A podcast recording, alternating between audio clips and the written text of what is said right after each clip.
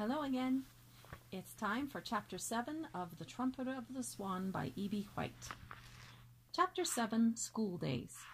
A few days after the swans arrived at their winter home on the Red Rocks Lakes, Louis had an idea. He decided that since he was unable to use his voice, he should learn to read and write.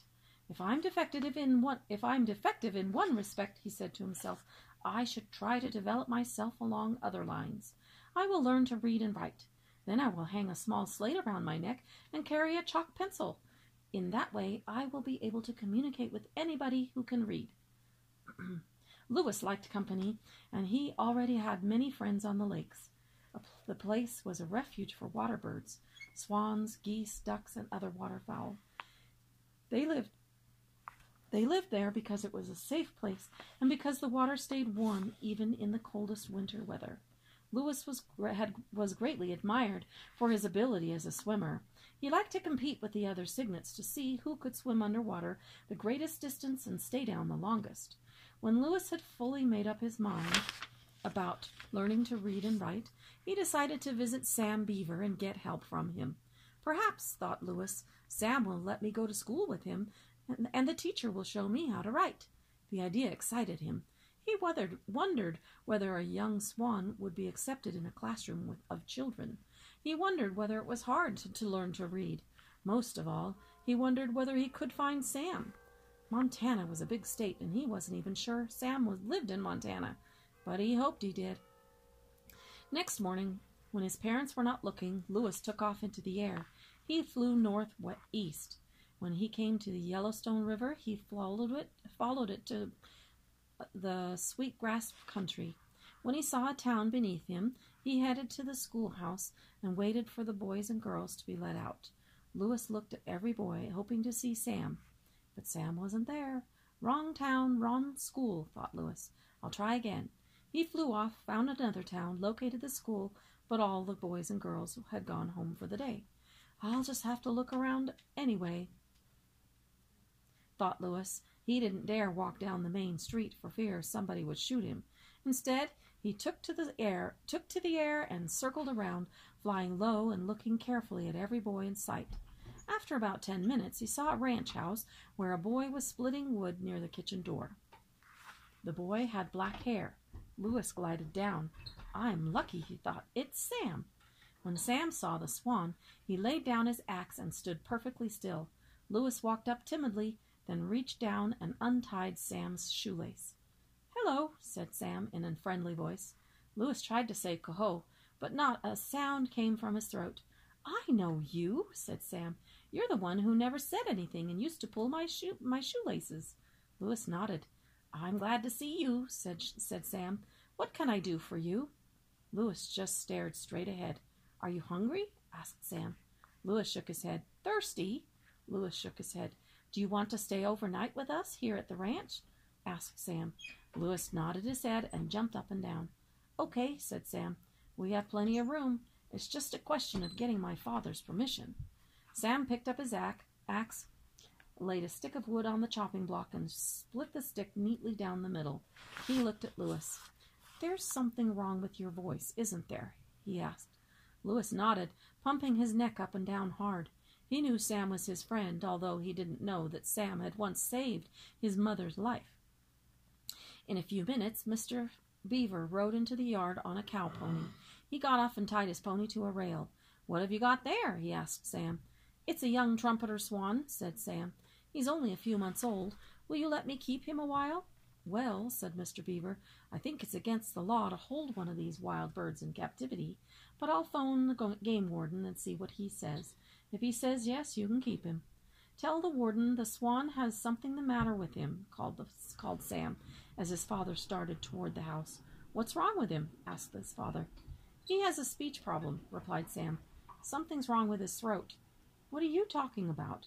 Who ever heard of a swan with a speech problem?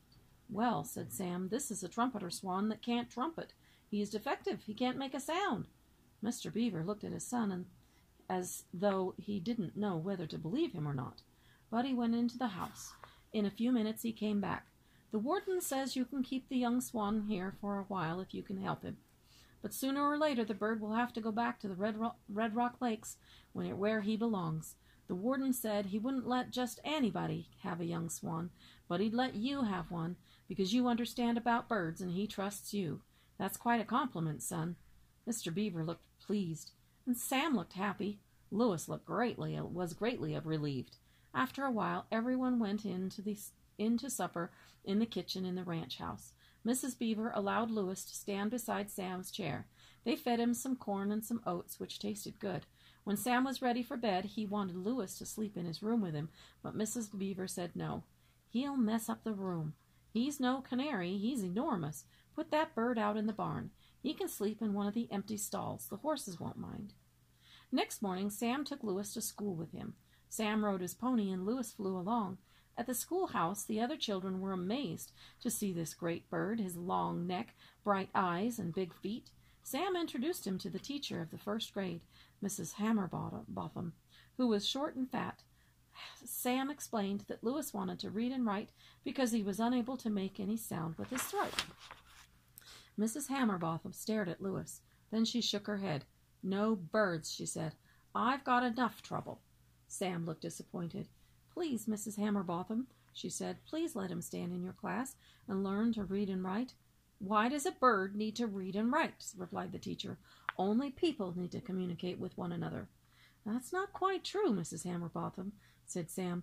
If you'll excuse me for saying so, I've watched birds and animals a great deal. All birds and animals talk to one another. They really have to in order to get along. Mothers have to talk to their young, Males have to talk to females, particularly in the spring of the year that when they are in love. In love, said Mrs. Hammerbotham, who seemed to peek up at this, perk up at this suggestion. What do you know about love? Sam blushed. What kind of bird is he? she asked. He's a young trumpeter swan, said Sam. Right now he's sort of dirty gray color, but in another year he'll be the most beautiful thing you ever saw. Pure white, with black bill and black feet. He is, was hatched last spring in Canada and now lives in the Red Rock Lakes, but he can't say coho the way the other swans can, and this puts him at a terrible disadvantage. Why? asked the teacher. Because it does, said Sam. If you wanted to say coho and couldn't make a single solitary sound, wouldn't you feel worried? I don't want to say coho, replied the teacher. I don't even know what it means. Anyway, this is all just foolishness, Sam. What makes you think a bird can learn to read and write? It's impossible. Give him a chance, pleaded Sam. He is well behaved, he's bright, and he's got this very serious speech defect. What's his name? I don't know, replied Sam. Well, said Mrs. Hammerbotham, if he's coming into my class, he's got to have a name. Maybe we can find out what it is. He looked at the bird. She looked at the bird. Is your name Joe? Louis shook his head. Jonathan? Louis shook his head. Donald? Louis shook his head again. Is your name Louis? asked Mrs. Hammerbotham. Louis nodded his head very hard and jumped up and down and flapped his wings. Great Caesar's ghost! cried the teacher. Look at that, those wings! Well, his name is Louis, that's for sure. All right, Louis, you may join the class. Stand right there by the blackboard and don't mess up the room either. If you need to go outdoors for any reason, raise one wing. Louis nodded. The first graders cheered. They liked the looks of the new pupil and were eager to see what he could do. Quiet, children, said Mrs. Hammerbotham uh, sternly. We'll begin with the letter A. She picked up a nice a piece of chalk and made a big A on the blackboard. Now you try it, Louis. Louis grabbed a piece of chalk in his bill and drew a perfect A right under the one the teacher had drawn. You see, said Sam, he's an unusual bird. Well, said Mrs. Hammerbotham, A is easy. I'll give him something harder. She wrote cat on the on the board. Let's see you write cat, Louis. Louis wrote cat. Well, cat is easy too, muttered the teasy, the teacher. Cat is easy because it is short. Can you think of a word that is longer than cat? Catastrophe, said Charlie Nelson, who sat in the first row. Good, said Mrs. Hammerbotham. That is a good, hard word. But does anyone know what it means? What is a catastrophe? An earthquake, said one of the girls. Correct, replied the teacher. What else? War is a catastrophe, said Charlie Nelson. Correct, replied Mrs. Hammerbotham. What else is? A very small red-headed girl named Jeanie raised her hand. Yes, Jeanie, what is a catastrophe? In a very small, high voice, Jeanie said, When you get ready to go on a picnic with your father and your mother, and you make peanut butter sandwiches and jelly rolls and put them in a thermos with bananas and apple and some raisin cookies and paper napkins and a, some bottles of pop and a few hard boiled eggs, and then you put the thermos in your car. And then, just as you're starting out, it starts to rain, and your parents say there is no point in having a picnic in the rain. That's a catastrophe. Very good, Jeanie, said Mrs. Hammerbotham. It isn't as bad as an earthquake, and it isn't bad as bad as war, but when a picnic gets called on account of a rain, it is a catastrophe for a child, I guess. Anyway, catastrophe is a good word. No bird can write that word, I'll bet. If uh, if I can teach a bird to write catastrophe, it'll be big news all over Sweetgrass County country. I'll get my picture in Life magazine. I'll be famous. Thinking of all these things, she stepped to the blackboard and wrote catastrophe. Okay, Louis, let's see you write that. Louis picked up a fresh piece of chalk in his bill. He was scared. He took a good look at the word. A long word, he thought, is really no harder than a short one. I'll just copy one letter at a time, and pretty soon it will be finished. You see, besides, my life is a catastrophe. It's a catastrophe to be without a voice. Then he wrote then he began writing C A T A S T R O P H E, he wrote, making each letter very neatly. When he got to the last letter, the pupils clapped and stamped their feet and banged on their desks, and one boy made quickly made a paper airplane and zoomed it into the air. Mrs. Hammerbotham tapped for order. Very good, Louis, she said. Sam, it's time for time you went to your own classroom.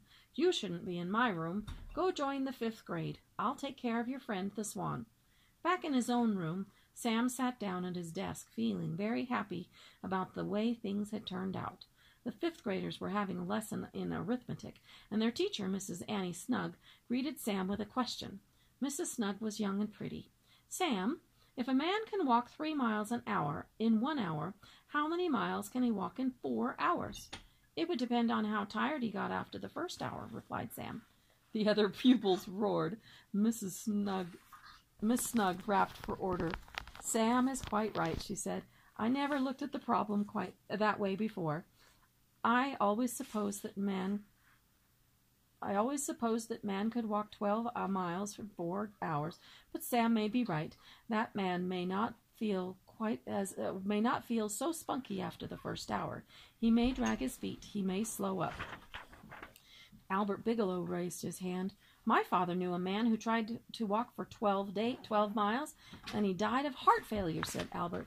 Goodness, said the teacher. I suppose that could happen too. Anything can happen in four hours, said Sam. A man might develop a blister on his heel, or he might find some berries growing along the road and stop to pick them up. That would slow him up, even if he wasn't tired or didn't have a blistered. It would indeed, agreed the teacher. Well, children, I think we've all learned a great deal about arithmetic this morning, thanks to Sam Beaver. And now here is a problem for one of the girls in the room. If you are feeding a baby from a bottle, and you give the baby eight ounces of milk in one feeding, how many ounces of milk would the baby drink in two feedings? Linda Staples raised her hand. About fifteen ounces, she, she said. Why is that? asked Mrs. Snug. Why wouldn't the baby drink sixteen ounces? Because he spills a little each time, said Linda. It runs out the corners of his mouth and gets in his mother's apron. By this time, the class was howling so loudly the, the arithmetic lesson had to be abandoned. But everyone had learned how careful you have to be when dealing with figures. The end of chapter 7. Talk to you next time. Hello again. The Trumpet of the Swan by E.B. White, Chapter 8 Love. When Louis's father and mother discovered that Louis was missing, they felt awful. No other young swan had disappeared from the lakes, only Louis. The question now arises, said the cob to his wife, whether or not I should go and look for our son. I am disinclined to leave these attractive lakes now in the fall of the year, with winter coming on. I have, in fact, been looking forward to this time of serenity and peace and society of the other uh, waterfowl. I like the life here. There's another little matter of to consider besides your personal comfort, said his wife. Has it occurred to you that we have no idea which direction Louis left when he left? Louis went when he left? You don't know where he went any more than I do. If you were to start looking for him, which way would you fly? Well, replied the cob, in the last analysis, I believe I would go south. What do you mean in the last analysis? said the swan impatiently. You haven't analyzed anything. Why do you say in the last analysis? And why do you pick south as the way to go looking for Louis? There are other directions. There's north and east and west. There's northwest, east, southwest, southeast, northwest. That's true, replied the cob. And there are all those in between directions north northeast, east southeast, west southeast. There's north by east and east by north. There's southeast, south southeast and half east, and there's west by north and half north. The directions a young swan could go off in are almost too numerous to think about. So it was decided that no search would be made. We'll just wait here and see what happens, said the cob. I feel sure Louis will return in the fullness of time. Months went by. Winter came to the Red Rock Lakes. The nights were long and dark and cold. The days were short and bright and cold. Sometimes the wind blew, but the swans and geese and ducks were safe and happy. The warm springs that fed the lakes kept the ice from covering them. There were always open places. There was plenty of food. Sometimes a man would arrive with a bag, bag of grain and spread the grain where the birds could get it. Spring followed winter, summer followed spring. A year went by, and it was springtime again. Still no sign of Louis. Then one morning, when Louis's grown up brothers were playing a game of water polo, one of them looked up and saw a swan approaching the sky. Coho! cried the cygnet. He rushed to his father and mother. Look, look, look! All the waterfowl on the lake turned and gazed up at the approaching swan. The swan circled the sky. It's Louis! cried this, the cob. What, but what is that peculiar little object hanging around his neck by a string? What is that? Wait and see, it said his wife. Maybe it is a gift. Louis looked down from the sky and spotted what looked like his family. When he was sure, he glided down and skidded to a stop.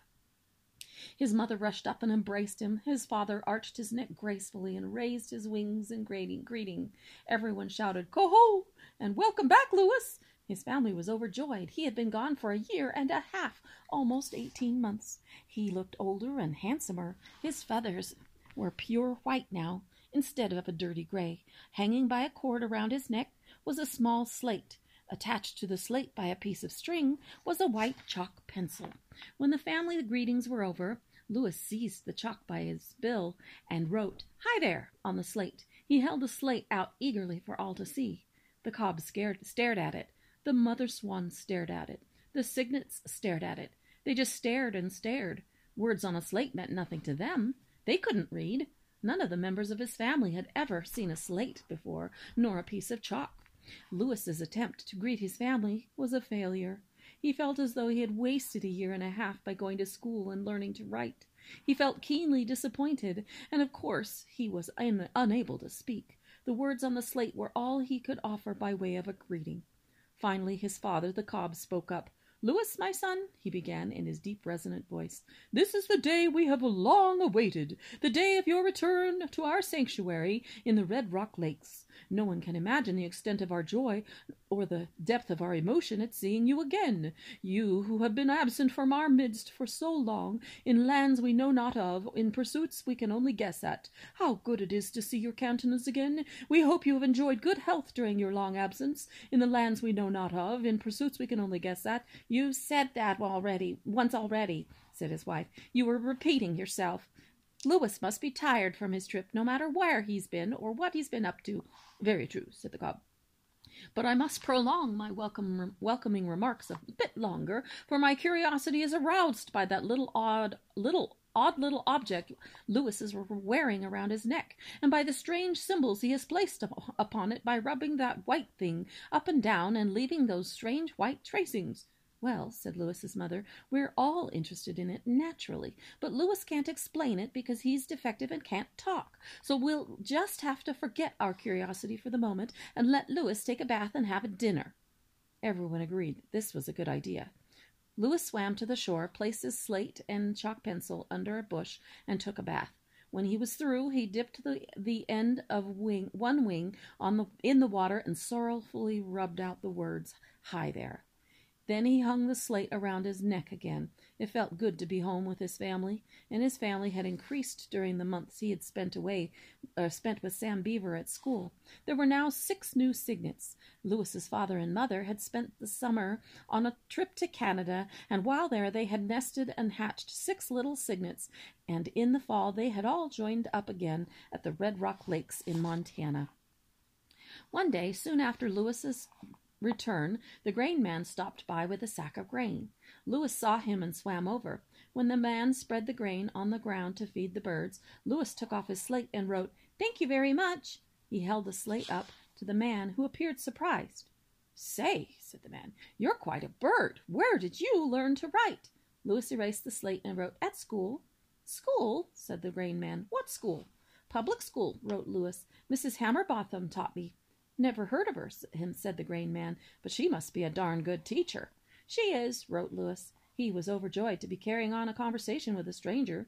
He realized that even the slate, even though the slate was no help for other birds, it was going to be a, a help with people because people could read. This made him feel a whole lot better. Sam Beaver had given Louis the slate as a goodbye present when he left the ranch. Sam had bought the slate and the chalk pencil with money he had saved.